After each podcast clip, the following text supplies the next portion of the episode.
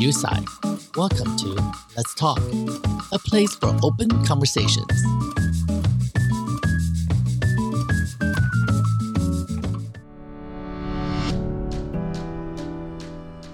The film Crazy Rich Asians is truly a culture phenomenon, grossing over 238 million and bringing a contemporary Asian American story to the masses. Writer Kevin Kwan is a Chinese Singaporean who moved with his family to Texas at the age of 11. Through his books, Crazy Rich Asians, China Rich Girlfriend, Rich People Problems, and Sex and Vanity, he has brought stories of affluent Asians popular acclaim. Asian stories in American media are often reduced to stereotypes of poor immigrants, kung fu epics, and melodramatic Chinese operas. But with his stories, Kevin has worked to bring a lacking perspective of Asian lifestyles to the American consciousness.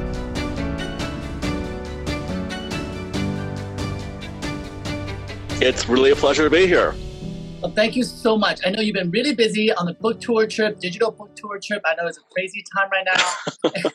and I watch you and I follow you, so I know how busy your schedule is. But thank you for making the time to be with us. Hey, it's Friday afternoon. Let's have a drink and, and enjoy ourselves, right? Absolutely. So, Kevin, where are you right now? I'm in LA. Oh, we're in yeah. city. I did not know that. I thought, yeah, totally. Well, neighbor. Hello. We might even be neighbors. I know. Absolutely. Well, let's talk about the new book. Let's dive right into the new book. The new book, you said that you pay homage to the E.M. Forster's A Room with a View, and but it's set in Capri. So I want to talk about what was the original book that inspired you, and where did Capri come from? Yeah, you know, I read A Room of View, the E.M. Forster book, um, probably back in the 80s when I was in high school you know, and it was um, instantly fell in love with the book, fell in love with the movie, and you know, the book really is set in Tuscany, in Florence, in these great historical cities, and it, you know, it made me fall in love with Italy. I, I had to go, and within a couple of years, I was able, I was lucky enough to go to Italy for the first time, um, and on that trip, we made a day trip to Capri, like every other silly tourist, you know um, because that's the the worst way to see Capri is is to go there and go for five hours. You know, because you arrive with fifty thousand other tourists, you're running around like a mad dog, seeing the three main attractions. You buy a gelato, and then you have to get back on the ferry. The last ferry leaves at five.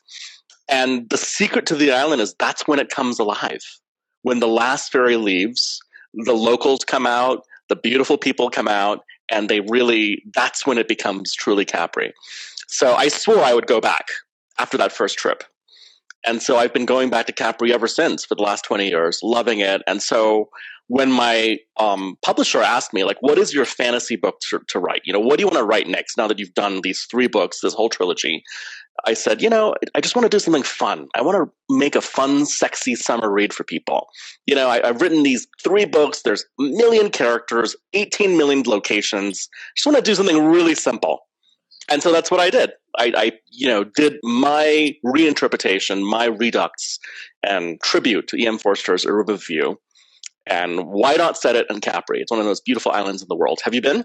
No, but I've been to Tuscany. So when I read that this book was going was paying homage to it, and I, I had a picture in my head because I thought I was going to go down the journey to where I'd been. But what a wonderful experience to go through the book, and I got the opportunity to read the book to be able to travel to somewhere I'd never traveled in my mind. And and as we know, Capri is such a unique and beautiful little isolated place. It used to be a place where all the old Roman uh, Julius Caesars are kept there as in isolation, but now it's because of that, it has kept such amazing, beautiful architecture and history there. So I, I think it's so wonderful to see the book that actually sits there because it, it brings a totally different perspective.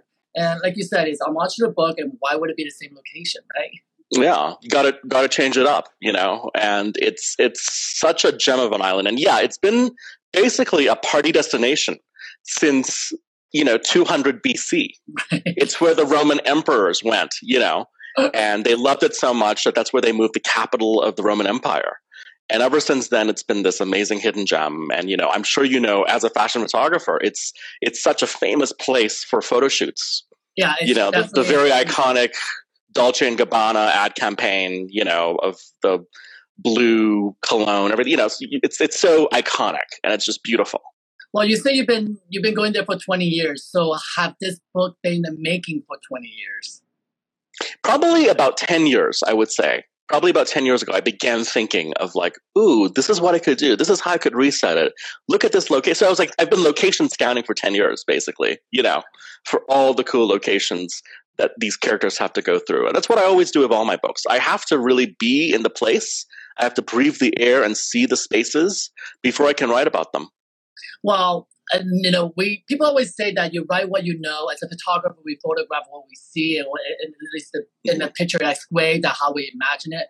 So let's dive back a little bit about Crazy Rich Asian. As you said, millions of characters, hundreds of locations, and and when you were doing Crazy Rich Asians at that time, did you have an inkling that this trilogy at some point would change the landscape of Hollywood?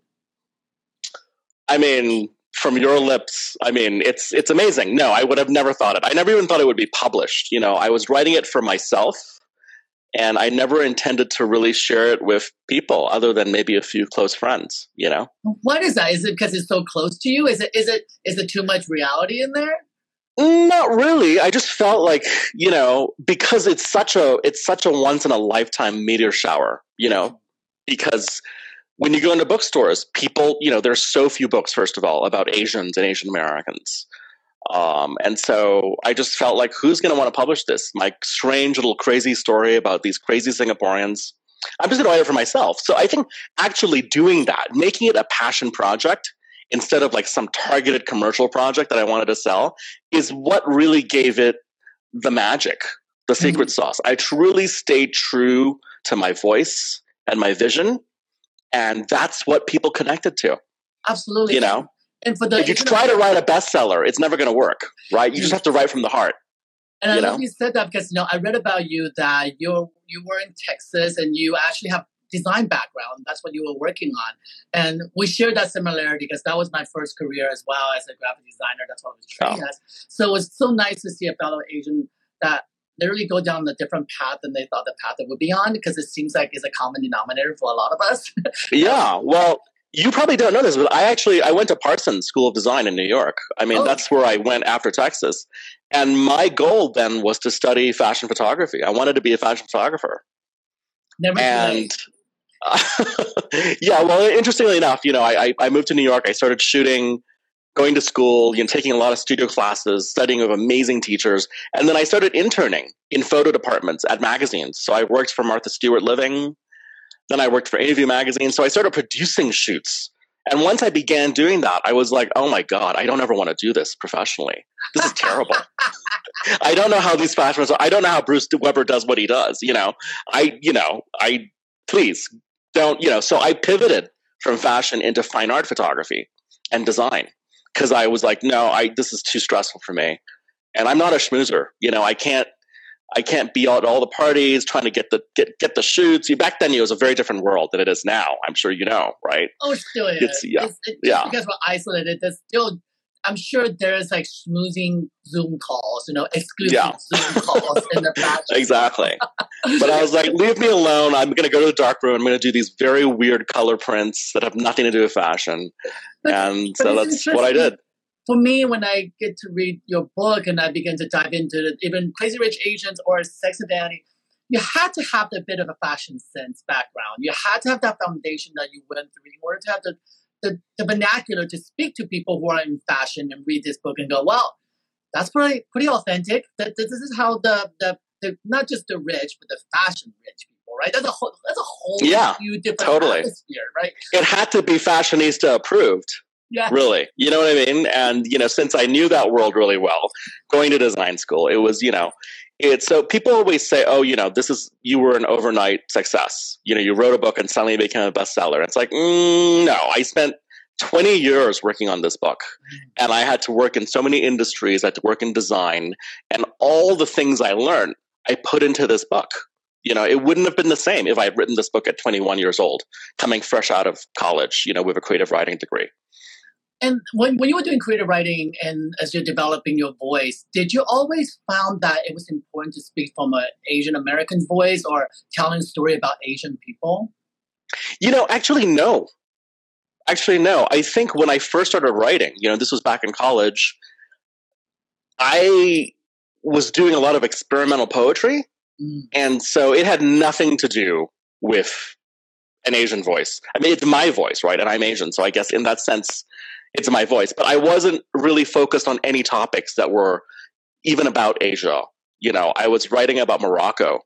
I was writing about parallel universes. You know, I was writing about um, Assisi. Actually, I did a whole poem about Italy. But I, and then one day, one day, I had to turn in one assignment. I remember uh, it was like due on Monday. It was Sunday night. You know, I had to write one poem. So I think in 15 minutes, I wrote this one poem, and it was called Singapore Bible Study.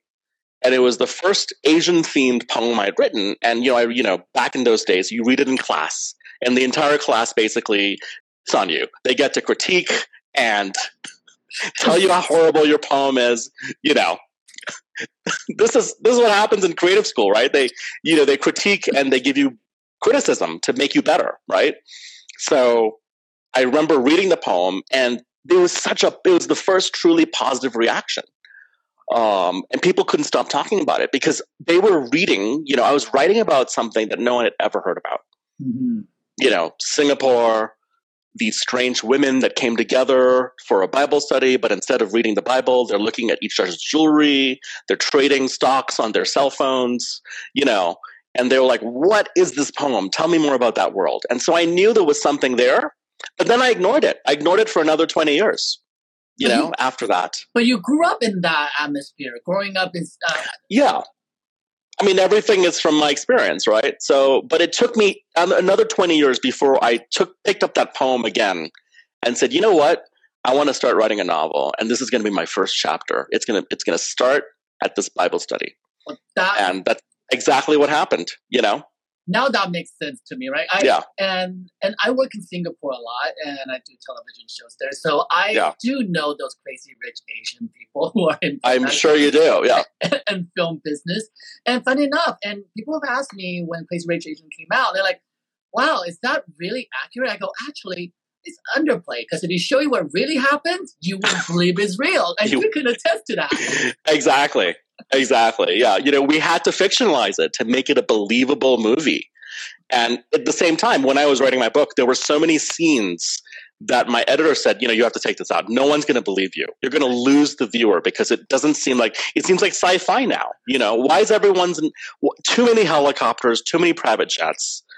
Tone it down. And Tone it down. There's a funny story You know. that one of my my great friend in the fashion that told me about this Tai Tai and the crazy rich Asian Tai Tai. Every year she would, you know, fly from Singapore to Thailand doing the uh, salt crab season because you can't get them in Singapore. And Yeah. she would literally pack her suitcases and shove it in her suitcases on top of it, the Prada and Miu on top of it just to hide it. And that was her smuggling in the best, the, Soft shell crab. the richest rich in the world Yeah. smuggling soft shell crab into Singapore because they can't get it there. And and if you put that in a story, nobody ever believe you. But No. that's it's real and it's true. And and and for me, it was just such a joy to watch because you know, growing up in America, obviously, 25 years ago, we know this little film called Joy Luck Club is supposed to be all inclusive of Asian people.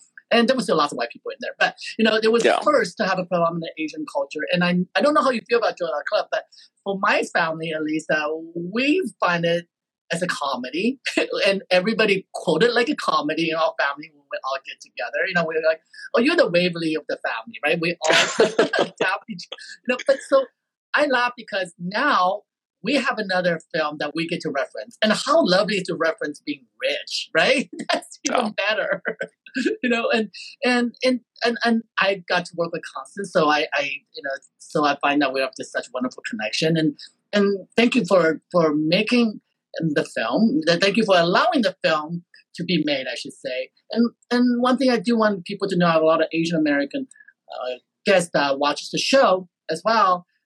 When Crazy Rich Asian was going to be made into a film, there were processes where people have asked, you that you were wanting to change the Asianness of the book to other race.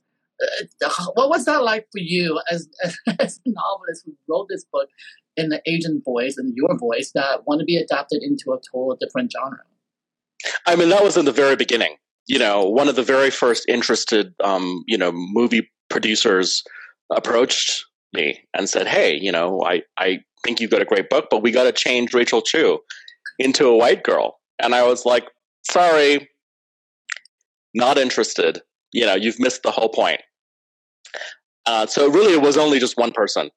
And since then, you know, um, after that, all the offers, people people really believed in the vision. You know, being um, but that's you know that's the first initial reaction Hollywood has because this was before there was any success. So you know, people were people were very afraid of taking any risks. You know, so. I, I think that's But I wasn't interested in that movie. Well, I was like, I don't need to make it mate. Yeah. exactly. And also it's so important for this time to talk about because we know how many films out there that are lack of strong character of women of color, lack of lack of diversity in our film in Hollywood. I think you said people are afraid. But by having the the success of Crazy Rich Asians, it paves the road for so many other film possibilities. All of a sudden, I think Hollywood, run by old thinking. I was being nice. Mm-hmm. Yeah. I knew what you were going to say. So. well, you know what's better than me, so you can fill the gap. Yeah. and, and, and, and I'm so I'm I'm so happy to know that whether you agree with the film, like the film, or not like the film, what it did is historical. And for me, as an artist, that I thought, wow, this is not just a conversation about about a successful film because what you saw in the fashion industry is that they began to put all the leading, you know, stars from that show to be on the cover of magazine. We didn't see a lot of Asian people on the magazine, and people didn't know what what a leading Asian man was like and what an Asian man can mm-hmm. be sexy. Right? We have like Daniel Dae Kim, one person, and that's it. Nobody can make everybody right. And but now we are open up a conversation to say, look, Asian men can be sexy and Asian women can be powerful. It doesn't always have to be the character like Joy Luck Club, right? Everybody just Yeah, I mean I was wanting I wrote the book to shatter the stereotypes. You know, that was my main goal. Because I was saying, you know, I, I watch TV, I see movies, I read books.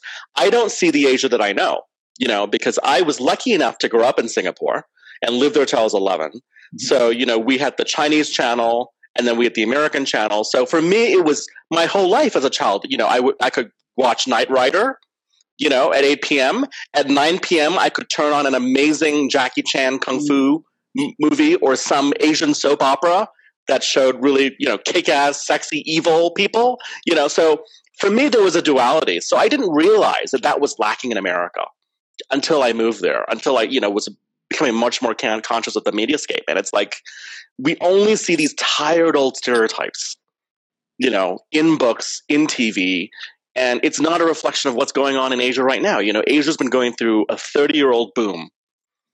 You know, there's more prosperity, there's more energy. You know, you go to Hong Kong, it's like New York on acid. Absolutely. You know, the energy. Um, the people are living in the future. It's these are future cities, and we are living in the past, quite frankly. So I wanted to channel all that into these worlds. So it's so important for me to really represent the world that I saw. You know, and to showcase these beautiful but intelligent, capable women, strong women like Eleanor Young, you know. And then for the men, you know, it was so important. Like, like I had a long conversation with Jon Chu. Actually, I remember, you know, I said, you know, I know this is going to sound weird, Jon, but we need to get some of these men shirtless. you know, we need a shirtless scene on the beach or something, you know, because it's going to give all the other actors out there in Hollywood a chance to play roles that aren't just computer geek, taxi driver, laundromat owner. You know what I mean? Like, because we need to see Asian men in a whole new way. Well, and so he that. did. And, and so we did. went out of our way. you, you know, Chris Pang, the actor, didn't eat any yeah, I think he ate boiled chicken and vegetables and no salt for like a month just to look as cut as he does. But it, it paid off, you know. If that's what it that's what it takes to make make the pendulum swing in the right direction and break the stereotype, why not? So how were you able to take all those things that would matter to you so much and start to work on the new book, Sex and Vanity? Did a lot of that that courage you wanted in the characters carry over to the new book? Absolutely. I thanks for asking that. But you know, once again, I'm trying to innovate for myself, right? I'm trying to do something new, something fresh, create new characters. And I felt like I'd done three books about this whole world of Asia. Mm-hmm. And I wrote also about a very strong, amazing Asian American woman, Rachel Chu, right, who is so beautifully played by Constance. It's like, what's the next thing? What can I do now that will help also move the needle yet one more time? And so it's like, well, the perfect combination is to have someone that's biracial.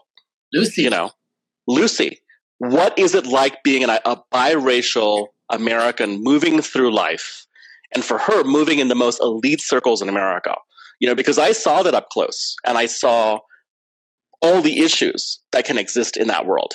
So I wanted to just have her, a, a, biracial, a Hapa character, just colliding into the ultimate privileged bubble of America. And, and let's see what happens. Well, it's so timely because Hapa has now become an, a word that everybody understands what it is. But those of you who don't, just means mixed race, Asian mixed with whatever else.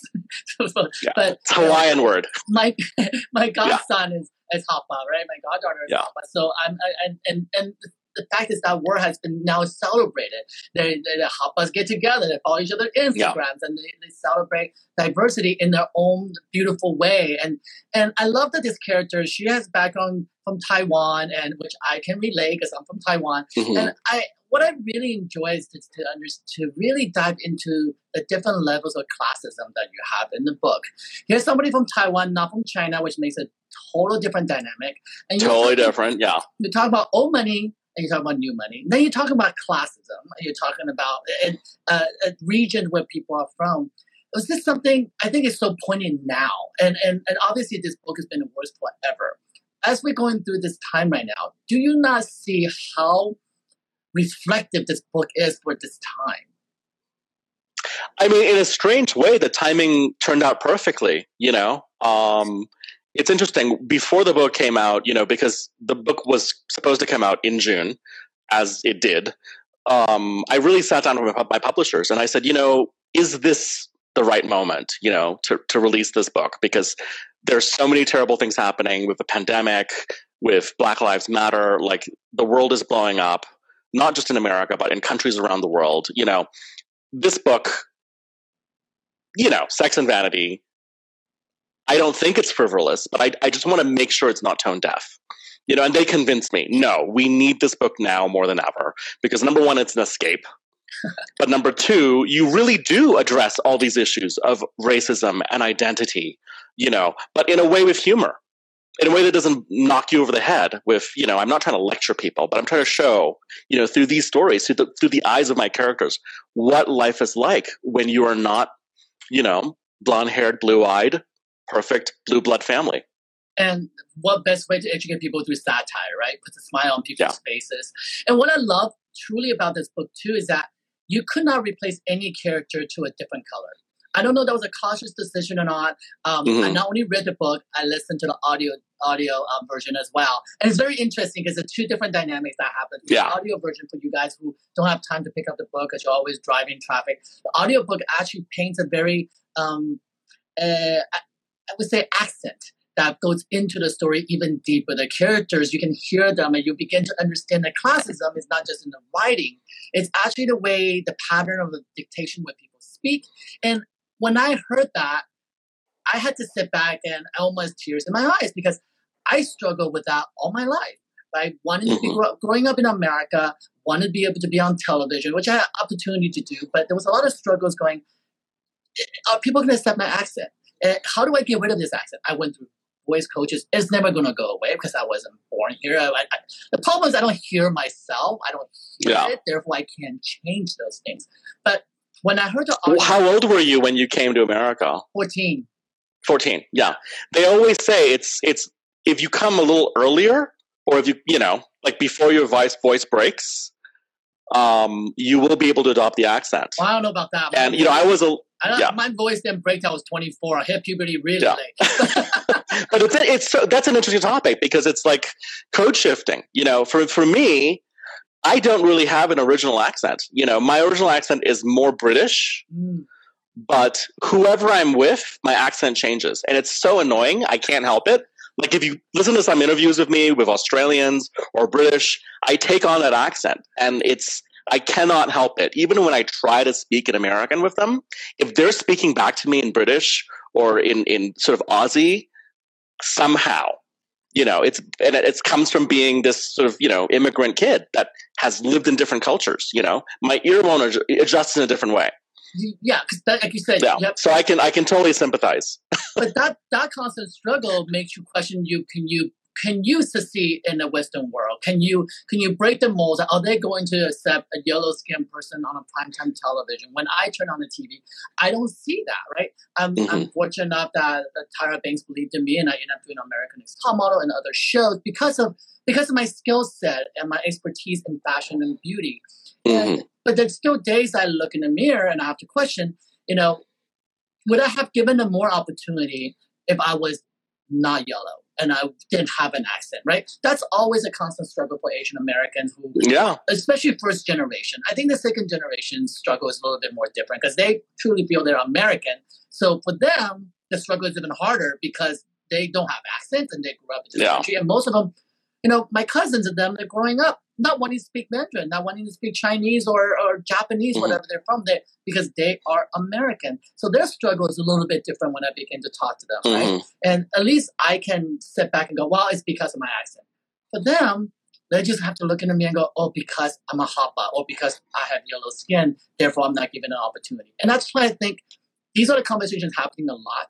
And it's the reason I have this this platform to, on Let's Talk is to invite Asian Americans like you to show people that the conversation we're having, the books you're writing, the film you're making, the pictures you're taking, art that you're creating, if you can't amplify and celebrate diversity and, and amplify the, the idea that color, sound should not matter, but talent and the ability to do your job matters more, I think that's what I feel that really helps our community. Absolutely. And the key word, you keep saying it, is opportunity. There needs to be more opportunity for people from all diverse backgrounds, you know, to represent and to showcase their talent in our mediascape. You know, when I did, you know, I, I had the amazing opportunity to create a, a, a comedy a half hour comedy for CBS and right. Warner Brothers TV last year. So, and we made it all the way to the pilot. You know, we shot an amazing pilot. It was triumphant. Ken Jeong was in it. Um, but it was interesting. When we began casting, it was so it was such a challenge to find, for example, a woman between 40 and 50 who's Asian that can do comedy and speak English. You know, because no one's had the training. Mm-hmm.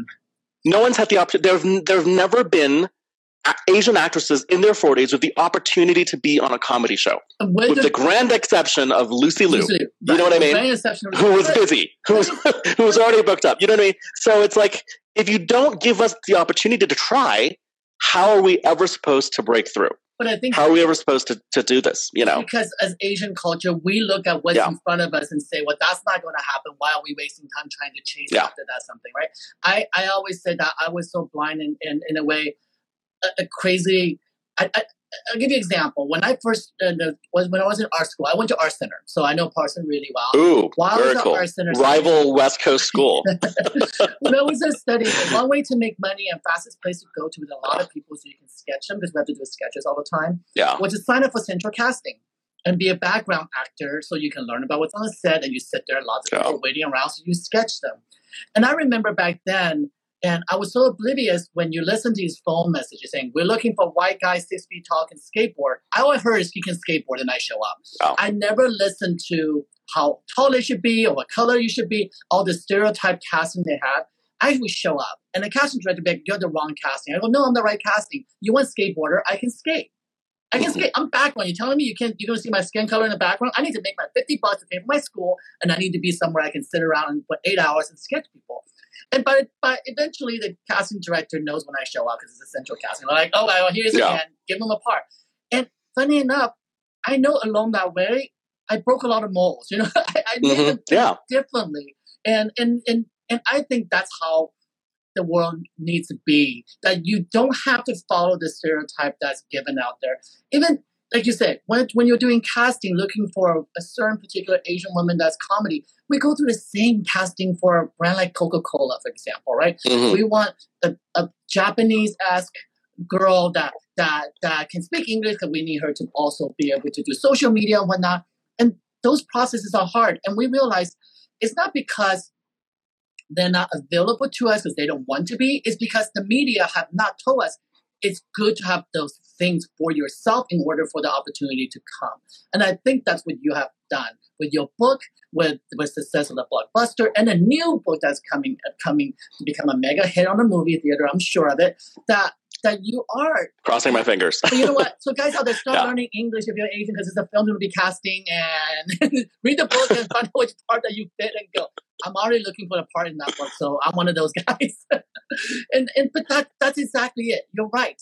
It's because we don't think we need to have the skill set because we don't see that skill set being utilized in the media or in the world that we work in. And and that's that's absolutely profound what you're doing. And yes, you're a writer, yes, you're a novelist, yes, you're a movie maker, and you do TVs. But mm. beyond all that, you are a, you know you're paving forward for so many of Asian Americans or any diverse people who doesn't think that they can break the mold in America or in a Western culture, for that matters. Well, thanks for saying that, and I think it goes the same for you. We're we're both, I think, renegades. We're both black sheep, right? The fact that we decided to pursue a creative career mm. is already so rare. And I think it also, you know, it's it's a two-sided issue because yes, there's no opportunity out there because of the powers that be in Hollywood. But also it is a societal problem. It's an Asian community problem also in America in that parents, you know, don't encourage their kids to go into creative fields and to take risks. They want them to be safe. You know, I get it. You know, they want you to be secure and stable. They want you to, you know, become a doctor or a lawyer or, you know, go work for Google. You know, I spoke at Google. Um, I, you know, I had a really amazing time. Went to the Google campus, did a big talk, Google wide. I brought my mom along because I, I thought it'd be fun for her to just to see me do something. And she just had gotten her first iPad for the first time. This was a few years ago. So she knew what Google was, right? So while I'm signing books, there's a long line, like 200 people waiting for me to sign their books. After my speech, she's going up and up and down the line talking to people. and like, what is she saying to these people? You know, what is she? Is she asking them questions about Google? And then one by one, they'd be like, "Oh my God, your mom is so cute. She's trying to get you a job here. she's trying to get you hired at Google because she's so impressed that like free lunch amazing food, free gym. she wants you to have a secure job, you know? And it's it's that Asian parent, right? It's so it's a two-way street, you know. Like I think I think the new generation, you know, you and with your kids, you're going to encourage them to do whatever the hell they want, right? So it's it's a new world, but it's you know we have to really sort of I think all collectively also um, I love that story about your mom, and I'll show you my that I graduated in biology, and I was working already in the field as a wildlife biologist, and that yeah. was a path I'm supposed on. Get my PhD at Columbia and become like a researcher and professor, and and yeah. long story short, somebody saw my work and thought I should be yeah. an artist. sent it to art center. I got a scholarship, and I told my family because I already since I already moved out the house and I came home. I told my mom, I said, "By the way, I'm changing. I'm done with biology for a second. I'm going to take a little break and I'm going to go to art school." And they were going crazy, going, "Are you? You just dedicated this entire time, and you're you finish your your pre med, and you're supposed to be taking MCAT. You're supposed to move on to the next yeah. next generation of your career to become a doctor or a veterinarian, whatever that may be." And it wasn't until a week later, there was a Taiwanese newspaper that landed on my dad's desk. And my dad's a typical Chinese man who reads the newspaper while he eats and spits the bones out in the newspaper. So he's the only one who reads it. When he's done, he wraps it up and throws it in the trash, right? So halfway through he's eating his chicken bones or whatever he's eating, all the paper's completely greasy he saw this article. And he started scraping all the bones off, so he handed it to my mom, and then my mom came to me with this article when I saw her a couple of days later. The newspaper is completely full of grease. I couldn't even like see it. Yeah. And I don't read Mandarin that well, but I can get the gist of it. Yeah. And she pointed at it, she goes, Okay, you can go to Art Center. And I was like, why you show me a greasy newspaper to tell me I can go to art center? This is not fine art. This is this is this is a newspaper. Yeah. And it was an article about a Taiwanese designer who went to Art Center. She designed a car, the Ford Taurus, and became a car of the year. so she paved the way for me yeah. on a greasy newspaper to be able to uh, welcome and celebrated by my family to go into the arts. So, so once they could see a success story, it changed things. And, and you know what I mean? I want that story to be told yeah. because you are that yeah. success story. You are that amazing yeah. successful successful story. You know, I I had opportunity writing treatment development for movies over the years, and and and I'm all I'm dyslexic because ever since I switched my mode from art, from mm-hmm. biology mm-hmm. to art, my brain just went went crazy. And I back then I can name every scientific name of birds and flies and plants and spell them out like this. I, mm-hmm. I completely my left brain, right brain just went crazy. So I became became super dyslexic, and and because of that, I started fighting. Oh, can I still be a writer? Can I still express myself the way I want to? And and those are all the things that you put doubts on yourself. Then you have somebody like you who was in the arts, who write these amazing novels and stories that I get to to jump in and dive in because I relate to them so much so because I actually know those people are crazy ones and rich ones. And I know the, the vanity and sex people too because every single character you mentioned, I'm like, I know that person. I know that person. and I want you on here, really, I want to thank you for giving me strength and giving other Asian Americans that that are still on that path asking and looking in the mirror and say, is there opportunity for me? And because you really carved out an opportunity for yourself. There's nobody before you have done anything like it. You're very kind. You're very kind. And you know, it's I feel like it's still a struggle. You know, I feel like I'm still swimming uphill every day. You know, as I work on my TV show, as I try to get new projects off the ground. Um, you know, every day uh, you have to take that risk, right?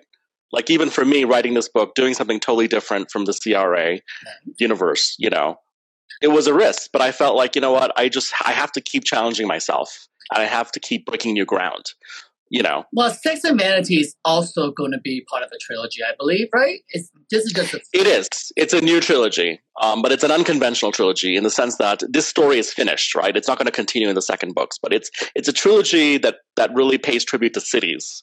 Wow. So this first book was the New York story. The next book is going to be London, and the last book is going to be Paris. So three big fashion cities. Well, out of curiosity, know. when you begin to write books about these cities, if you can travel again, do you re- plan yourself into that location and really let the, the atmosphere infuse into your writing? Absolutely. Absolutely. Yeah. I mean, I, I was supposed to be in England by now, you know, starting to do research for the next book. But, you know, they won't let us in yet. well, interesting. Unfortunately, know, we have the worst passport in the world at the moment. You know, we do, we do. you know, Lucy being Lucy went from this little women that that you don't think has the internal strength and power to come out. And I'm not going to give the ending away, guys. Yeah, I was but, like, no spoilers. Yeah, no spoiler. But she she yeah. transcends in her own way with with a bit of a Romeo and Juliet struggles with the families, and it's it's a beautiful tale. But you've always been telling story through a woman's perspective. Will you ever consider to tell it through a man's perspective? Well, I mean, that's a really interesting question, isn't it? Um, you, you might you might get your you might get your wish with the next book. I feel like it's coming. I yeah. feel like it's yeah. going to come because as I'm reading the words and I'm hearing the voices from the yeah. audio tape, I feel I go, wow, he's really have celebrated this incredible, courageous woman, and I think it's time for a man to step up. And I think it's so important. And I'm not putting pressure on you. That's interesting though, because I see, you know, I see the Crazy Rich Asians books. To me, it's Nick is the central focus. Nick is the really? Nick is the through line you know? So i i don't you know i think it's balanced. There are female characters that are telling their stories but to me it all begins with nick and he originates this story. Huh. i'm gonna have to reread that and revisit yeah. it from his perspective. Visually, yeah i mean did you read the third book rich people problems? No i only read creature yeah. Yeah so. that's very much in his voice. You know it's it's Nick. Listen, Nick on the screen, you can't help it, but he is the center focus. He's so beautifully casted, yeah. and, and you know, so so I can understand that. Well, I'm looking forward to see the next iterations of trilogies and be able to travel through this journey through your, your eyes. And and thank you again for for being here and celebrate with us the amazing accomplishment you're doing. And and along the way thank you. keep breaking molds for all of us and keep celebrating diversity. And and and thank you for educating people out there that asian people are funny. Because that's the funniest thing that when my friends who saw yeah. crazy rich asians i got so many dm going i didn't know your people are funny. And my response to my white friends i go i didn't realize you guys are so dumb. You know? Good response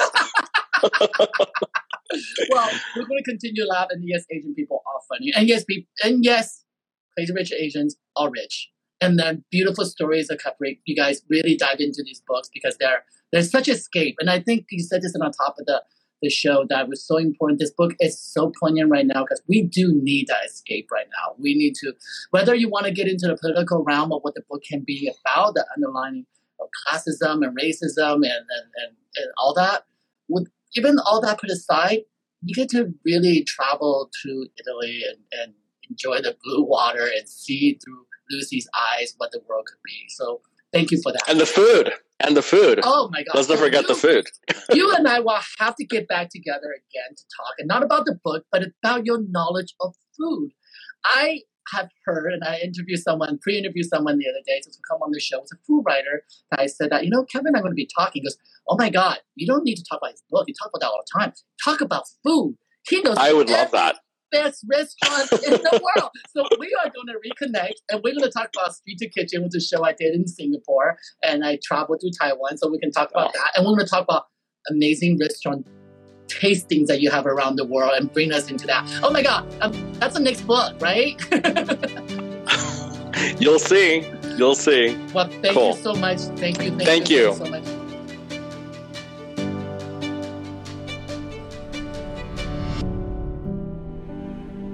Thank you, Kevin, for being a strong voice for the AAPI community. Your work has elevated the status and portrayals of Asian Americans.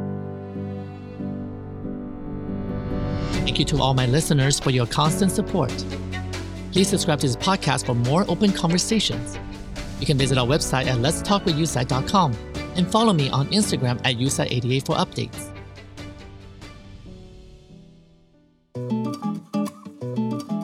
Let's Talk is a production of 88 Phases. I'm your host, Yu Tsai. Our director, Luis Jaime, and writer, editor, and producer, Trevor Swearingen. Thank you for this conversation.